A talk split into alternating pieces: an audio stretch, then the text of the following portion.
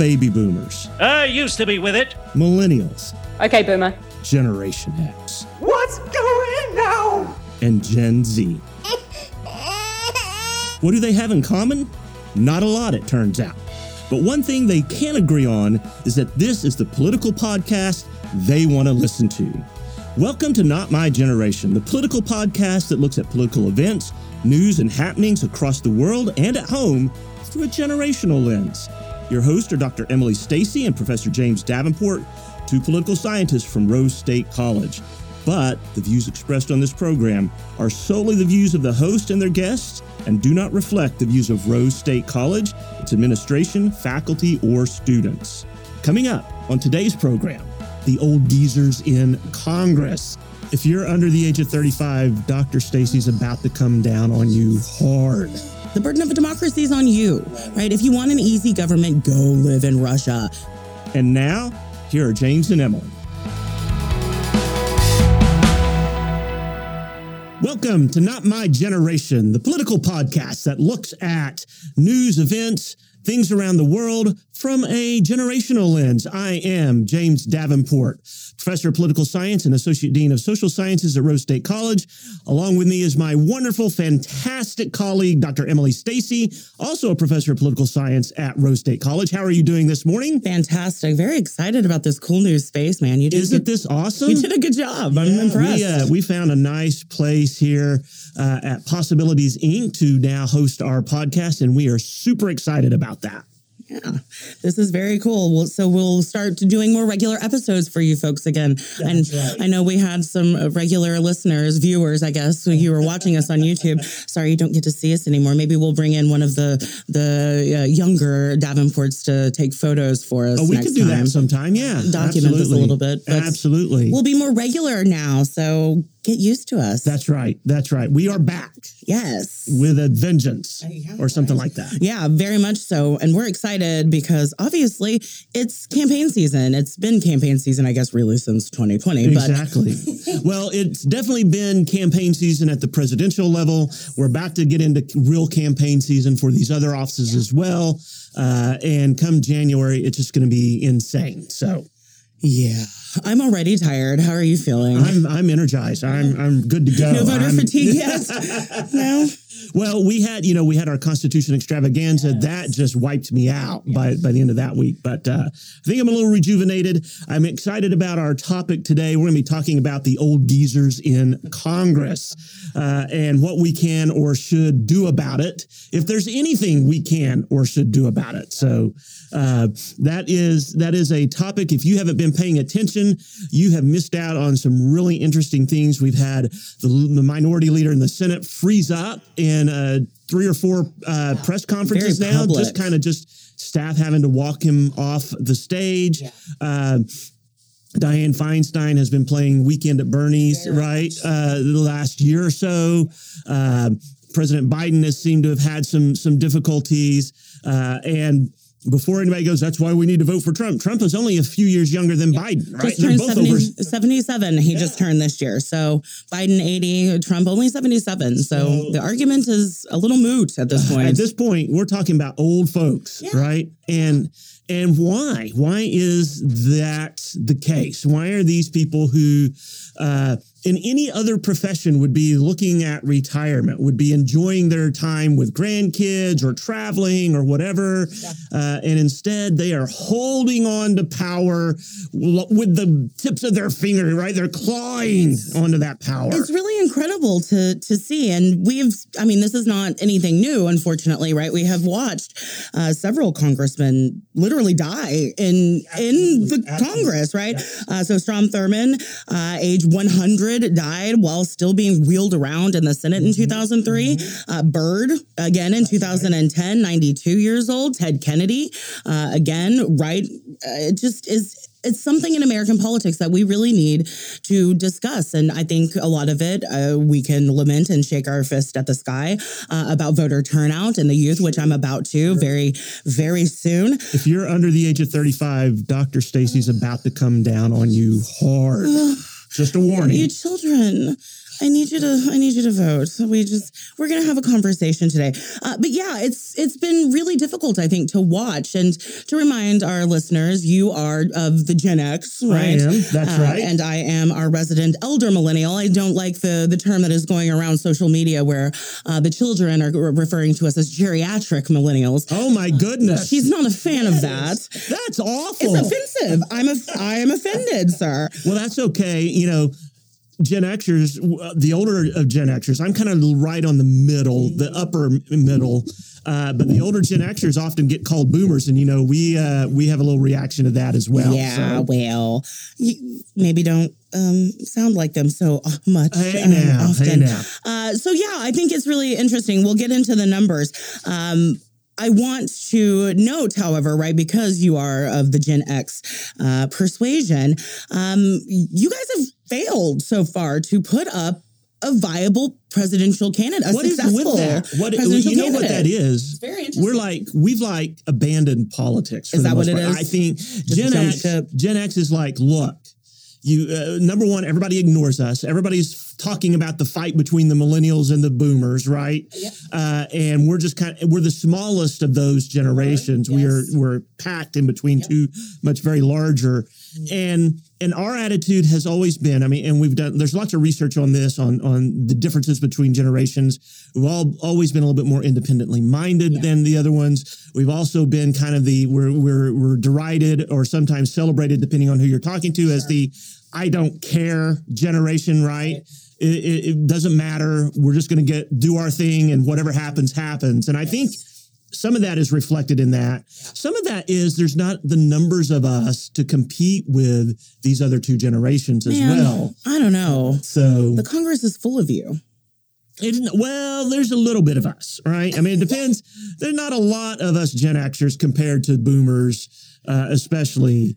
But uh, but let's talk about let's talk about Congress for a second. So uh, we talked about this just a little bit yesterday uh, in our town hall. But uh, the median age of the U.S. of everybody in the country is 38.1 years, right?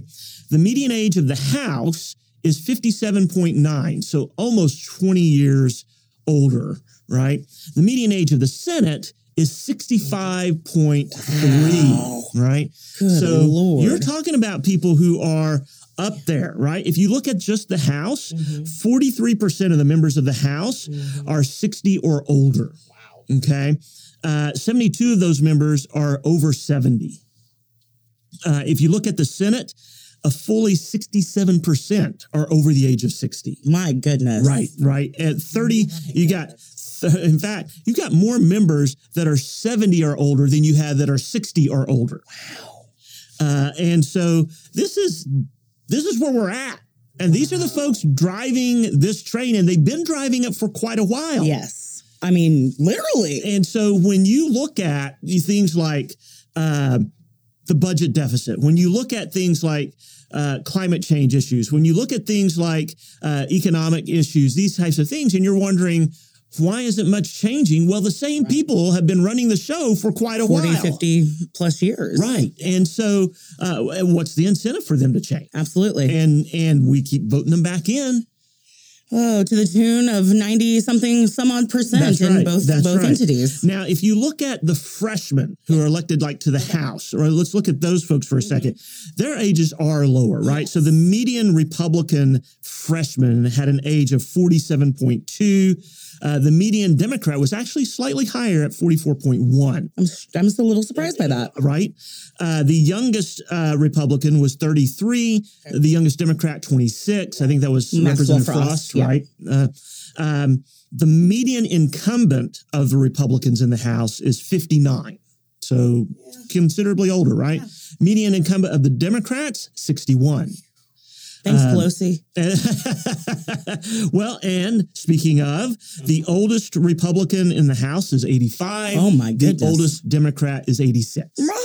So uh, this is All where we're at. This is who's running the show. Uh, and well, there, if you look at the break between um, boomers and the silent generation and uh, Gen X and millennials and below, they're almost even in the house as far as numbers, right? Uh, but but the people with power, Yeah.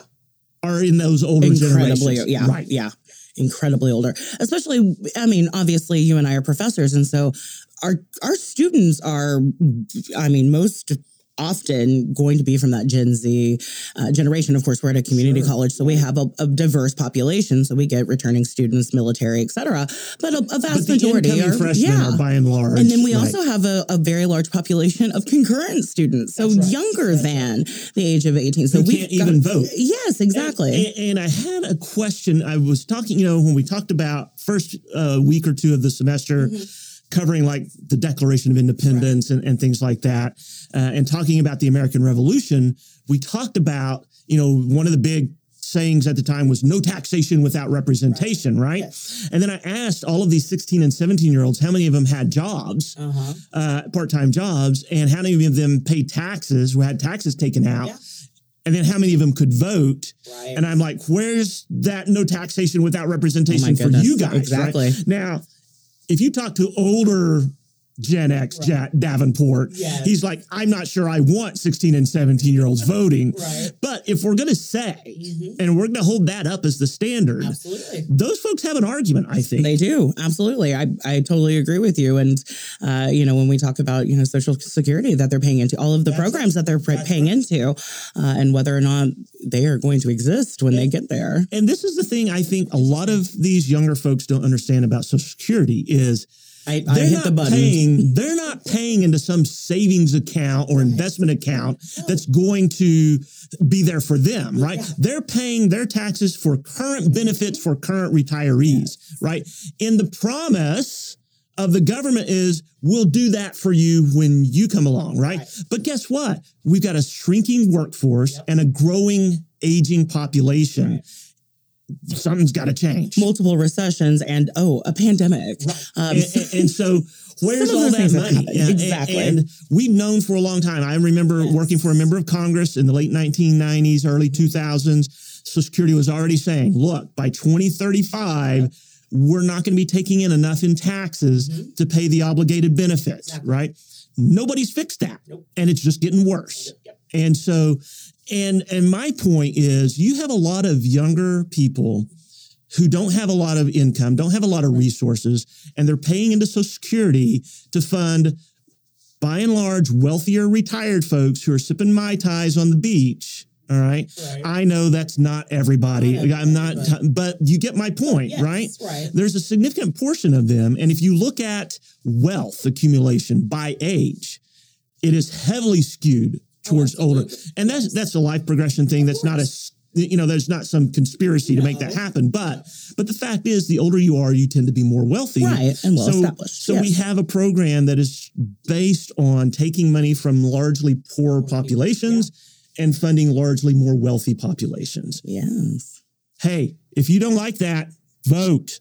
Right? Yes. Right? Now we can get back to vote. Yes, exactly. so your figures are terrifying. The the the average ages of of Congress absolutely terrifying. And when we talk about the population, just generally speaking, uh, Brookings pulled some data together uh, from the Census Bureau. Uh, so millennials in plurals, they're they're calling the uh, Gen uh, I'm sorry Gen Z uh, folks plural, the plural generation. Uh, Is that sort of for like pluralistic? Is it like they're just more diverse? just more diverse. okay. Yeah.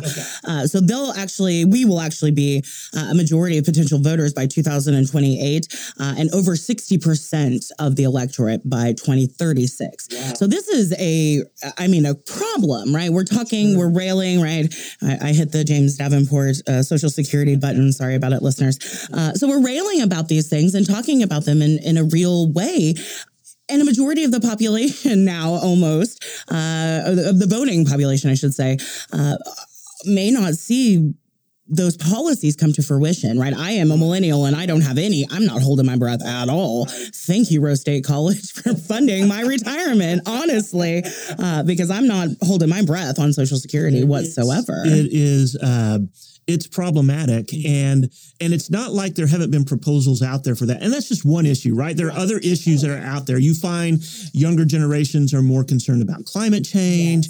Uh, they're more concerned about uh, some different economic issues. So um, now, what's interesting is how will those perspectives shift? Will they shift as those as your millennials, Gen Z, uh, as they mature?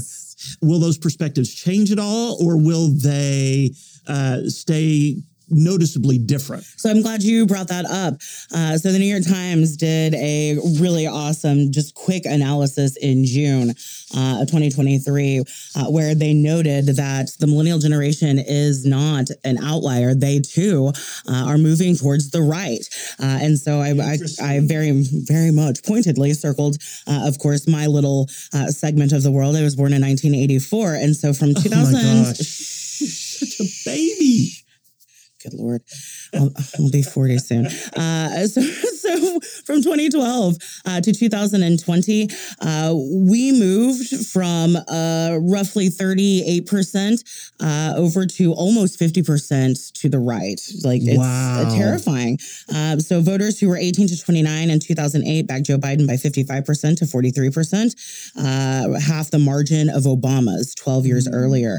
Uh, so again, we are starting to see again those elder, elder, not geriatric, uh, millennials. we're not immune, and so they go on. Nate Cohn writes this article, uh, and it's largely because um, the the shift to the right for the older millennials is actually because of the shift in the issues. Right, uh, the issue base has changed. Right, so the things that were really important to me as an elder millennial, uh, like uh, gay marriage, for example, that was a driving issue for Democrats uh, back in the early to mid 2000s. That brought people in. The, the war in Iraq, for example, those things have largely gone by the wayside or been resolved by the Supreme Court or policy, et cetera.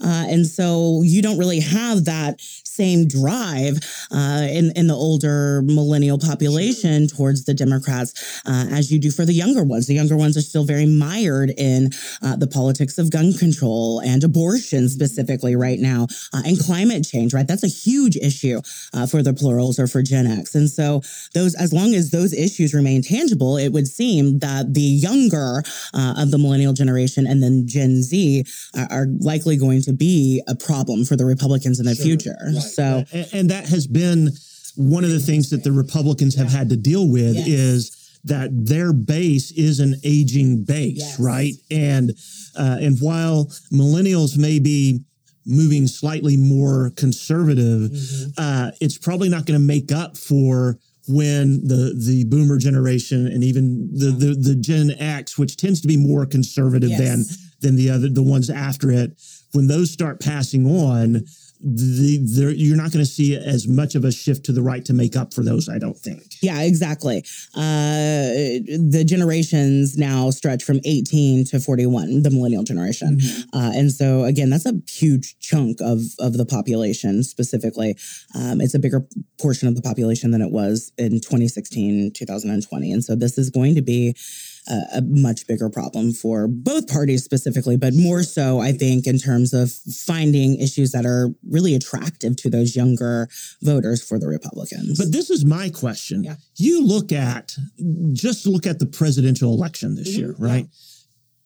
Two white guys over the age of 75 Right. running for president. Yes. If I'm 25, Mhm. What do these people have in common with me? Are they talking about issues that I'm concerned about? Uh, and and why am I stuck with this choice? Yeah.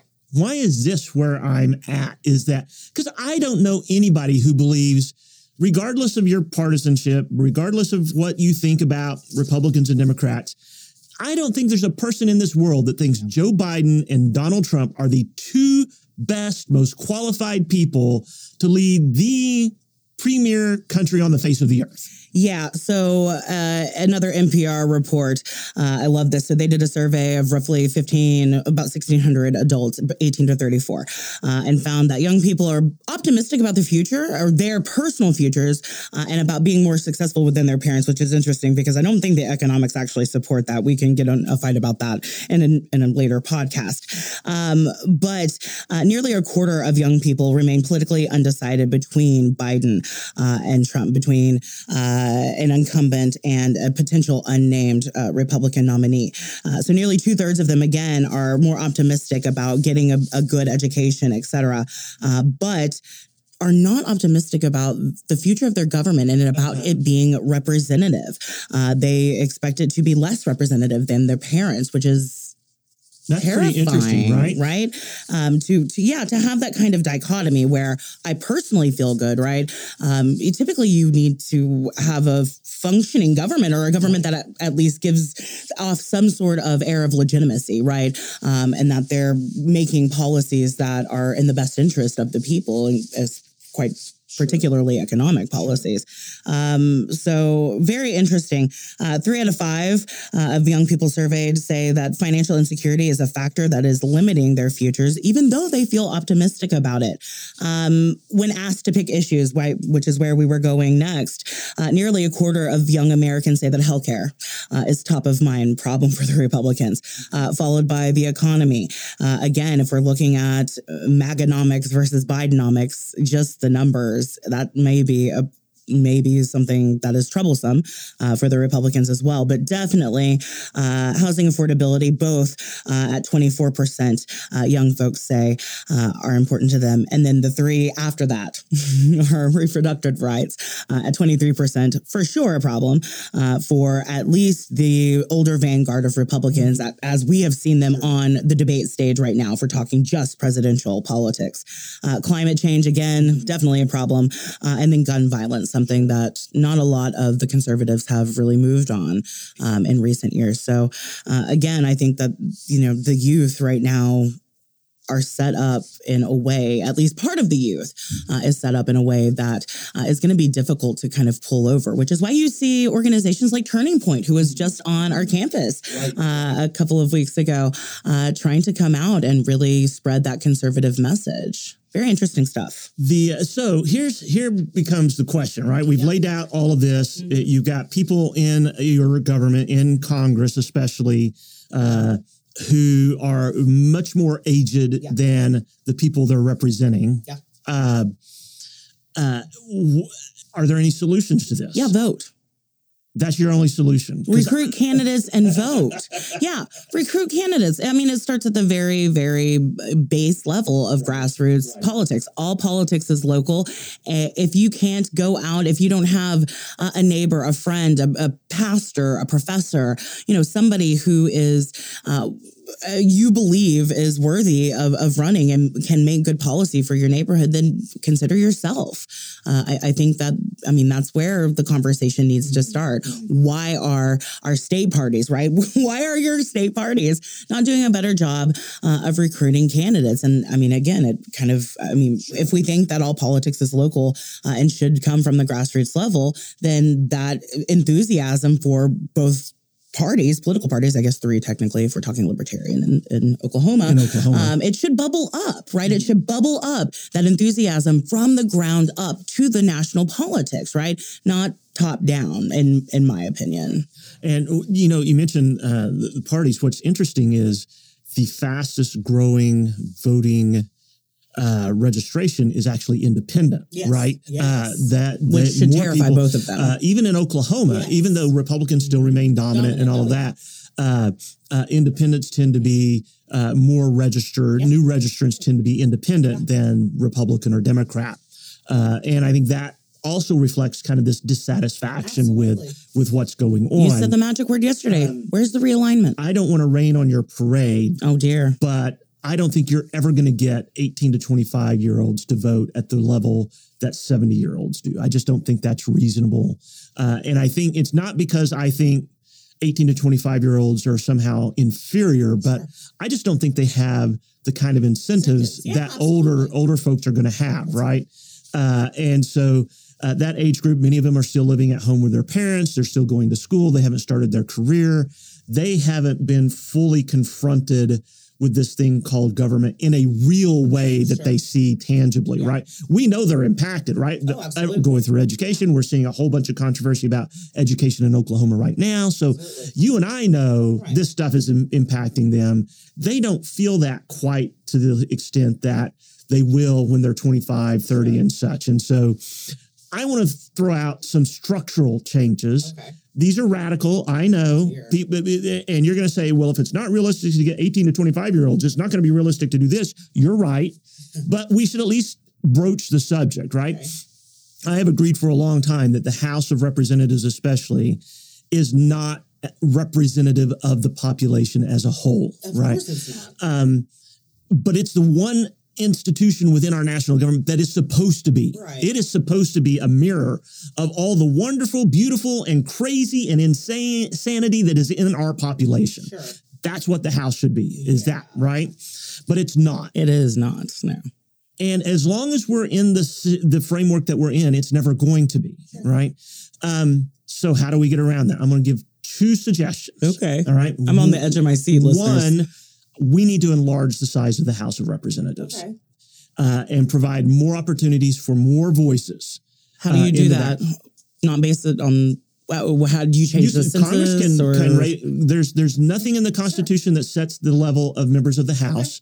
So Congress can by law just say we're going to add X number of members. I knew you knew the wonky answer. That's why I asked. And uh, the last time that you want to guess when the last time they did that was Ooh, no.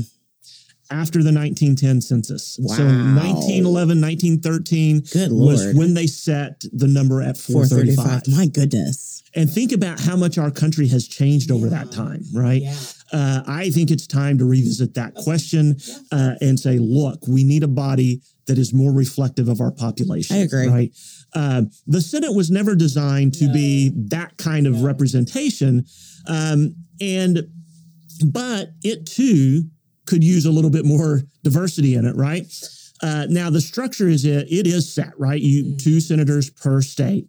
Uh, but the other suggestion I have, term limits. Yeah. All right. The term limits will produce turnover. Now, I don't recommend like the term limits like we have in Oklahoma, which I think are too tight. Tight. Yeah. Uh, but if you could set 20 year term limits on those, I would be okay with rotate 20. some folks out, right?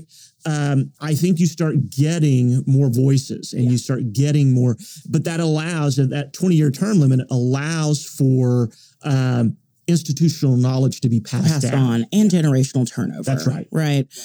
Yeah, I think, and I think that's something that Mitt Romney is seeing. Uh, you know, sorry to take it back to right. Or were you done with your suggestions? I, I like them those are both. the two. Those are the two that I think would make the most difference in changing Congress and making it more reflective of the people they're supposed to be representing. I mean, obviously, Congress is not representative if it took until 2021 for there to be more than two Native American representatives in the House. That's, I mean, come on. and we have to and and I'm not one who who is ever going to imagine that Congress will be perfectly mirror the demographics of the population. But there's just so much that goes into running for Congress and who wants to go through that rigmarole, that kind of thing.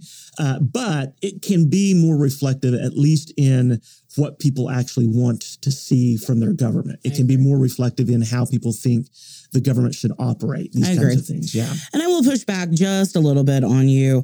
Uh, I do think that this generation, uh, not my generation, but the millennials, I you if you have been a listener for a while, uh, you know how I feel about the millennial generation. We have kind of ceded a lot of our uh, political power uh, and been a little bit lazy and lackadaisical uh, in some cases, I think. But the Gen Z, the plural generation, whatever you want to call these new kids, uh, I really feel like you know the uh, these kids are really with it. It's not showing in the voter turnout, obviously, uh, but you're really seeing a lot of political participation in terms of demonstrations and marches and initiative petitions uh, and use of social media. Right, the hashtag activism really cannot be eschewed uh, in in American politics these days. These kids are really adept uh, at getting their message out there, whether or not uh, it it gets elected uh, is a different story. So they're going to have to figure out how to turn that uh, political mobilization into an, an actual turnout out into an actual you know vote.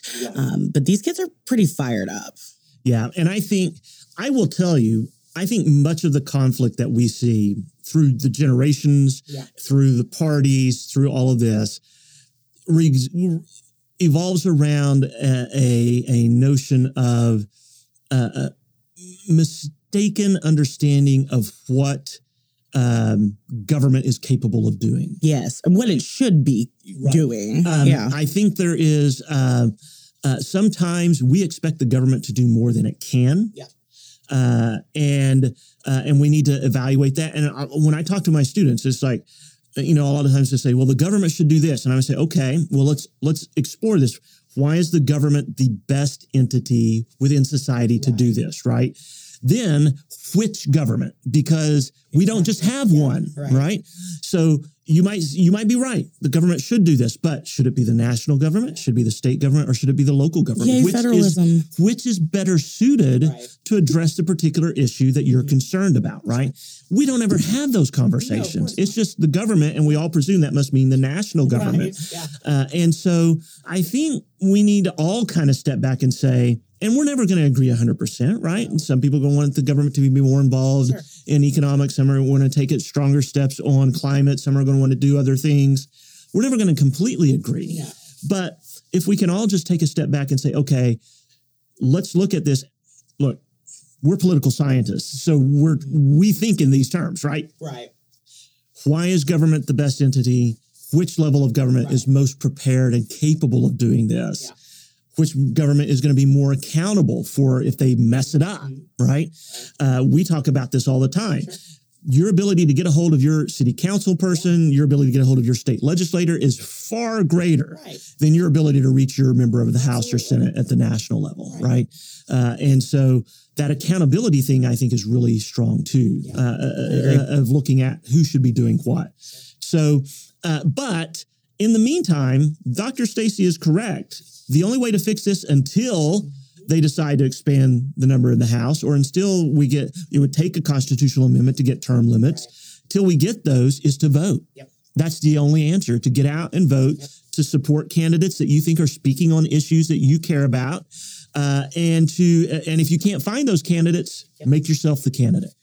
It's got to happen. And, you know, I, I, try so hard right to light a fire under these kids and and help them to understand because I don't care what their partisan affiliation is. I care of that they're part of their democracy, right? Because I mean, as we've just discussed over the last 30 or so minutes, if these kids are not voting, if they are not out there actively participating in their democracy, then they are ceding their power to someone older than them who is more established than they are, who has more money than them, who uh, whose kids are likely older than they are. So they don't care about tuition or net neutrality or the climate, etc. Um, you know, nobody is going to do this for you but you. One of my favorite gems of, you know, Dr. Stacey is going to be on my gravestone, I'm pretty sure, is the burden of a democracy is on you, right. If you want an easy government, go live in Russia. Putin's going to tell you he won the election with 95% of the vote before you get off the couch and go to the polls, right. This takes work. We, if we, it's a republic. If you can keep it, says Benjamin Franklin. I mean, Uh, democracy cannot be a spectator sport. It is not. Right? It is citizenship. Good citizenship requires active participation by the citizenry. And if if you're going to say, "Look, I'm I'm just not that interested," just understand that means you are, as Dr. Stacey said, you're ceding power. You're ceding decision making authority to somebody else who may not agree with you on a whole host of things. who likely right? doesn't. Right, right. Now I do have one question. Let's bring this back to the the presidential Yeah. election of 2024. Sure. Right. Who are young voter? Uh, where are they at? Are they uh, do, are, are they breaking hard for Yeah. Biden? Are they not? Are they splitting relatively? E- I, I'm really interested in that question. So uh, again, going back to the NPR report, uh, 24%, just 24%, uh, say they definitely plan to vote for Biden. Uh, 20% say they likely support him. That is terrifying. A third of respondents say they are definitely or probably planning to vote uh, for the eventual nominee. So it's, I mean, it's pretty dead. Uh, Interesting. yeah, right. These kids are not excited at all. Uh, They're know. not persuaded that these folks are are who they want. Right. Not at all. No, these kids are not excited uh, about any either of these candidates. And you know, as we talked to uh, our students yesterday at the town hall, uh, I didn't see any one hand go up when we asked, uh, you know, if if Trump and Biden, who look like they're going to be the two, you know, heir apparent nominees, clearly. Um, no one raised their hands. The here's uh, right uh, now. We talked about solutions for this at c- congressional level. Sure. What about at the national, at, at the presidential level? Well, here we go again. Uh, another radical proposal. Let third party candidates in on the presidential debates. Okay. Don't, when uh, Biden and Trump have their debates, let the Green Party candidate, whoever that is, up there. Let the Libertarian Party candidate, whoever that is, up there. Uh, and I think the burden, if you want a criteria that says we're only going to let certain candidates on the stage, make that criteria be is that candidate on the ballot in all 50 states? If they're on the ballot in all 50 states, they should be on the debate. I'm okay stage. with that. Uh, and, and that's still going to weed out a lot of, of, of minor party candidates who simply aren't going to be on all 50 state ballots, Yeah, right? absolutely. Um, and uh, and if you're concerned that the candidate you like that's from a minor party isn't going to be is going to meet that, you need to get them on your state ballot, Yeah. right? Get get them up there, and that's a de- uh, unfortunately in many states that's a tedious process. is. Oklahoma's was reduced, but it's still not It's- easy, right. right. There's a reason we only have one third Yeah, party Absolutely. on the ballot uh, in, in the state. Yeah. In terms of Gen Zers, uh, the survey, uh, 30% say they aligned with Democrats compared to 24% uh, with Republicans, leaving 28% uh, open for independents. That's probably, I think, probably 30% is a little high uh, for Democrats. It's right. The survey was about not a 1,600. It's not. them, right? No, it's Yeah. absolutely not. Uh, so again, that that pool of independents, it's becoming really important for us to hear more than just two voices. I I completely agree with you. I am on uh, the side of third and multi parties. Don't make me get on a proportional representation soapbox. You know I will. Um, there would be another place we would actually agree, right? but on, on things. oh, So, no, absolutely. no. But unfortunately, the only third party candidate right now is Cornel West, who is, uh, you know, was backed by Bernie Sanders back in the day. Right, Sanders was a supporter. I'm not quite sure where he stands right now, um, but Cornel West is having a lot of issues in the press lately with uh, tax problems, all kinds of stuff. So, I mean, not of I, he's a wonderful academic, right? African American scholar. Uh, read read his works, my friends. Uh, but in terms of a viable third party candidate, he is certainly Well, and not. that that is the the thing, right? Is Yeah. what how do we determine viability, Right. right? Um, and and so much of that, uh, if you're talking about running for Congress or running for U.S. Senate or even for your state legislature, viability mainly means can I put the resources together to be competitive? exactly right? right. Uh, and that's just a real struggle for anybody who's not a Republican or Democrat Yeah. because you don't have that institutional support that you're going to have if you're with the major parties, right? Uh, at the presidential level, I think viability does rely on resources Yes. as well. Um, but I just think make that debate commission change the criteria to being from getting a certain percentage of a number in the polls, which seems built-in advantage for Republicans and Democrats. Because if you don't know about them, how can you say you're for them, right? Uh, instead of making that the criteria, make it can they get on all 50 state ballots? Yeah. Why why can't the fourth estate just allow us to have more voices? That's right. That's Right. right.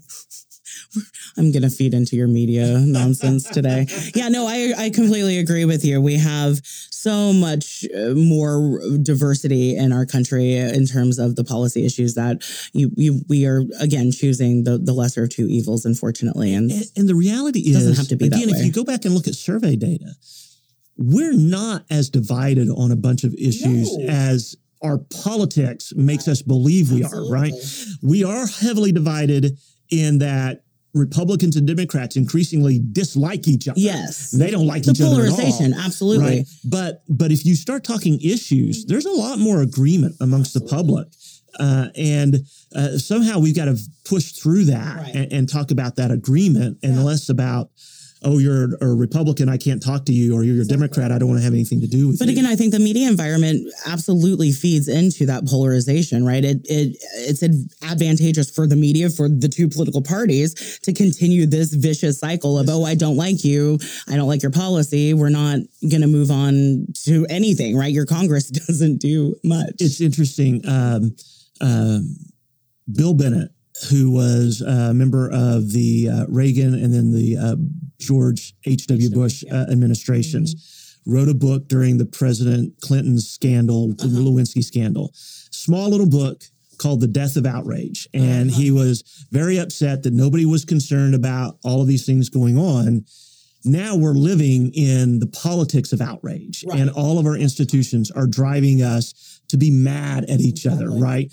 It's not just the media and, and- or social media, but interest groups do the same thing. The political parties do the same thing. As you mentioned, the media, uh, all of these major institutions are driving wedges between us. uh, and and clouding the fact that there's much more agreement on a lot of these issues uh, than than we think. Yeah, absolutely. And I don't. I wish I knew how to change that, uh, but. But it is the fact that Tribalism that's- is fun. yeah, Right, It- isn't well, it? it gives us a sense of, of belonging. Yeah, right? purpose, identity. Yeah, purpose absolutely. exactly right uh, and so it's and it is a, a a a human tendency that is hard to overcome It is, and it's a. I, it, I would argue it's kind of a, a uniquely kind of American thing, right? We're very tribal about our football teams, Oh, or sure, you right. know, our and, and i think that's part of the problem is we treat our politics like we treat our sports right? yeah. uh, and everything's about a competition and who's winning and who's losing right? Well the goal of politics ought to be that we all win you know? Yes. uh, but it's not uh, in today's environment right? If one team wins we automatically feel we're losing. Uh, Trump made this, you know, said oh, we're going to be winners. We're going to win so much we won't be able to stand the winning, right? You know, and and I'm like, what does that mean? But Tangibly, exactly, right? but that's how we we view politics today, and it's it's it's troubling. If you want to change it, well, go back to what Dr. Stacey said: get involved. Right, get involved. If you don't feel like you can uh, run for office yourself, find somebody who can. Join an interest group that speaks to your issues, uh, and try to hold them accountable. Don't let them to make uh, drive divisions, but to drive people to agreement. Right, these kinds of things. You've got to be involved if you want to change this. That's the real. Uh, that's the best way of accomplishing this. and have right? those hard conversations, right? Me, you can, uh, you can agree. I, I promise. You can find compromise, right?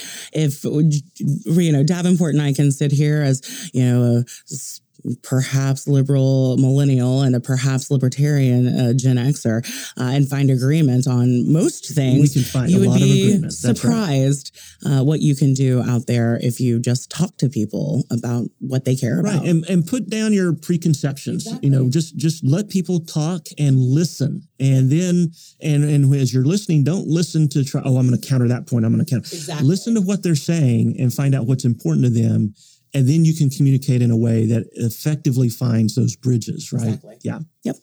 all right i think we've we've covered this to the extent we can today Absolutely. we will be back, no doubt. There's never going to be a shortage of things to talk about. That's for sure. Uh, and we've got more stuff going on. We'll be talking about stuff happening in Oklahoma. We'll be talking about stuff nationally. Uh, we'll even be talking about international stuff. Uh, Probably I bring in some uh, friends. The president of Ukraine was in yes. the, in the country uh, this week. The UN right, Assembly, yeah, General week. Assembly, yes. Uh, and so um, lots going on in the world Tons. and you need to know about it and you need to take action on it. Yeah, absolutely. Be involved. This is what it's about. Fantastic. I'm James Davenport. This has been Dr. Emily Stacey. We are so glad to be back and we will see you next time on. Not my generation. And if you want to reach out to us and propose topics to be discussed, make comments, suggestions, how can they reach us? at not my generation at raider.rose.edu. We'll see you next time. Bye. Love communication that goes both ways, not just you listening to us pontificate. We would love to hear from our audience. If you have comments, suggestions, or would like to contact us about possibly being a guest on the show, please email notmygeneration at raider.rose.edu.